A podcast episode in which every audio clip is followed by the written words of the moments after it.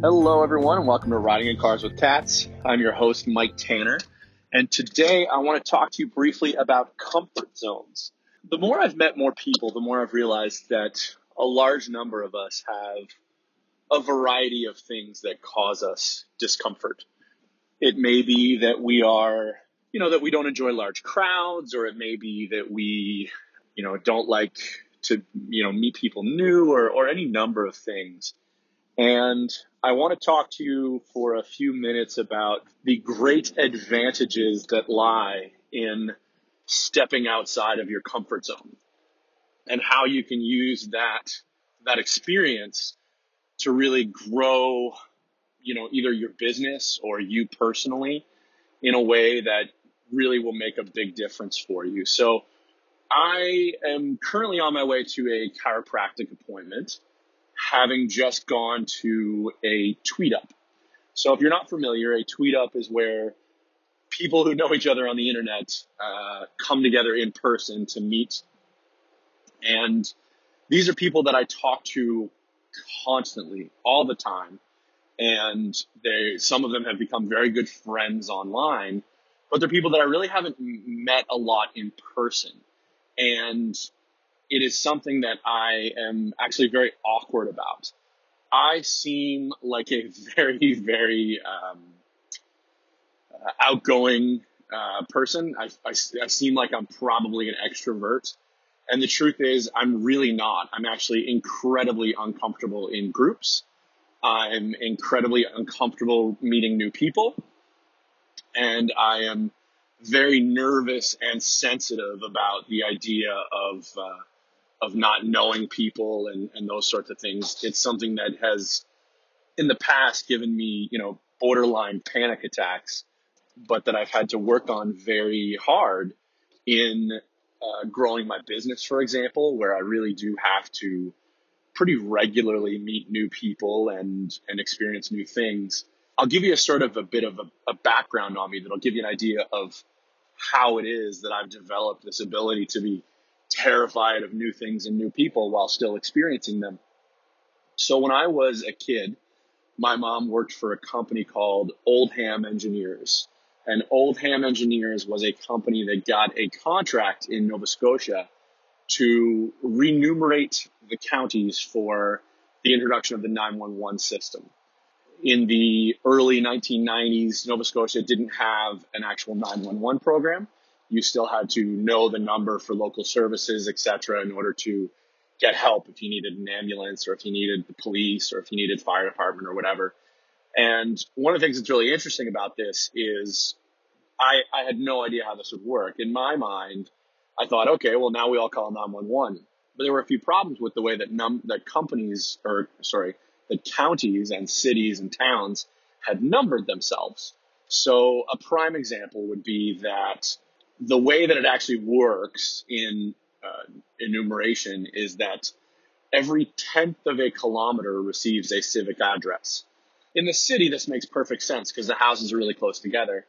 But what happened in the country is that the first person to build their house on the right side of the street called themselves 2 Old Smith Lane.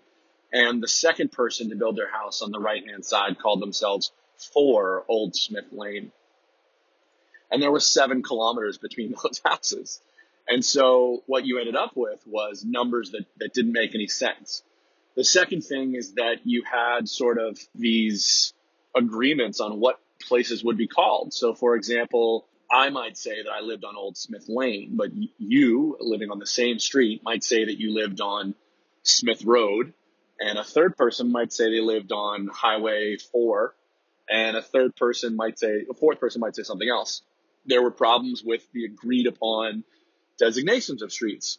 So my mom's job during this time uh, was to go from county to county and basically get people to agree on what the hell their numbers were. So during this time, I was in grade five when this whole thing began. And between grade five and grade seven, so in a two year span, I lived in Wolfville, Digby, Yarmouth, Liverpool, Antigonish, and Halifax. None of these places are less than an hour away from each other. So it was not a matter of short moves. It was a matter of basically moving to entirely new communities and getting to know entirely new groups of people. I was very, very shy. But what I realized quite quickly was that I, I couldn't be. There was no there was no chance for me to be shy if I was going to meet new people. So when I moved to Digby, I began playing baseball. I made friends in my apartment building.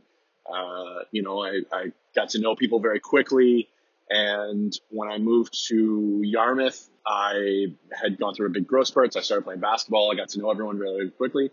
And what I started doing was every town that I went to, I would sort of have this chameleon like experience where I would figure out what qualities I had or could demonstrate that would endear myself to these people.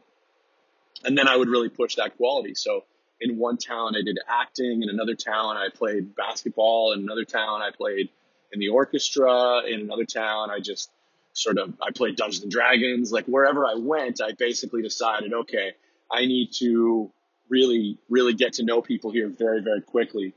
And that was sometimes very, very difficult. But what it's led me to do is to be able to get to know people very quickly. It has not changed the fact that I am terrified of groups and terrified of new experiences, of not knowing people, of not being liked. All of these things uh, continue to be real uh, fundamental issues for me, but I basically continue to uh, try to work my way through them. And it is through pushing that envelope in terms of my comfort zone that I've really been able to develop my business, develop my network. People often think like, oh, that's a really like he's a really outgoing guy. He goes to these meetings and he and he you know goes to networking groups and he talks to everyone. He gets to know people really quickly, and uh, it's quite the opposite. It is a terrifying moment for me at every at every opportunity. The first meetup I went to, I, I did not really enjoy. The only person that I really knew who was there was sort of engaged with other people, and I just found the experience quite quite difficult. And so when I was asked to attend one today, sort of a holiday meetup, I said yes because I was going with a friend and, and she wanted me to go. But I was terrified. I was terrified at the idea that I was going to put myself out there and experience something new. And the response was amazing. And the response, here's the thing, is that all of those things that terrify you, you're always going to find that what you're expecting is not really what happens.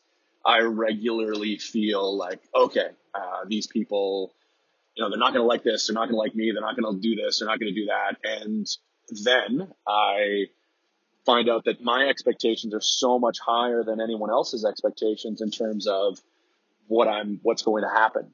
I really want you to do your very best over the next little while to try and experience things and put yourself in places where things are challenging, where things are difficult, where things are not necessarily easy or comfortable. Because moving outside of your comfort zone just has way, way too many uh, positives to not do. And there are certainly some negatives, and I'm not going to say that every experience is going to be magical. But I am going to say that none of the experiences are going to be interesting or magical if you just keep doing the same thing you're always doing. With that, I am at my chiropractor's. I'm going to go get fixed. I hope you have a wonderful day. Thanks for listening. Take care.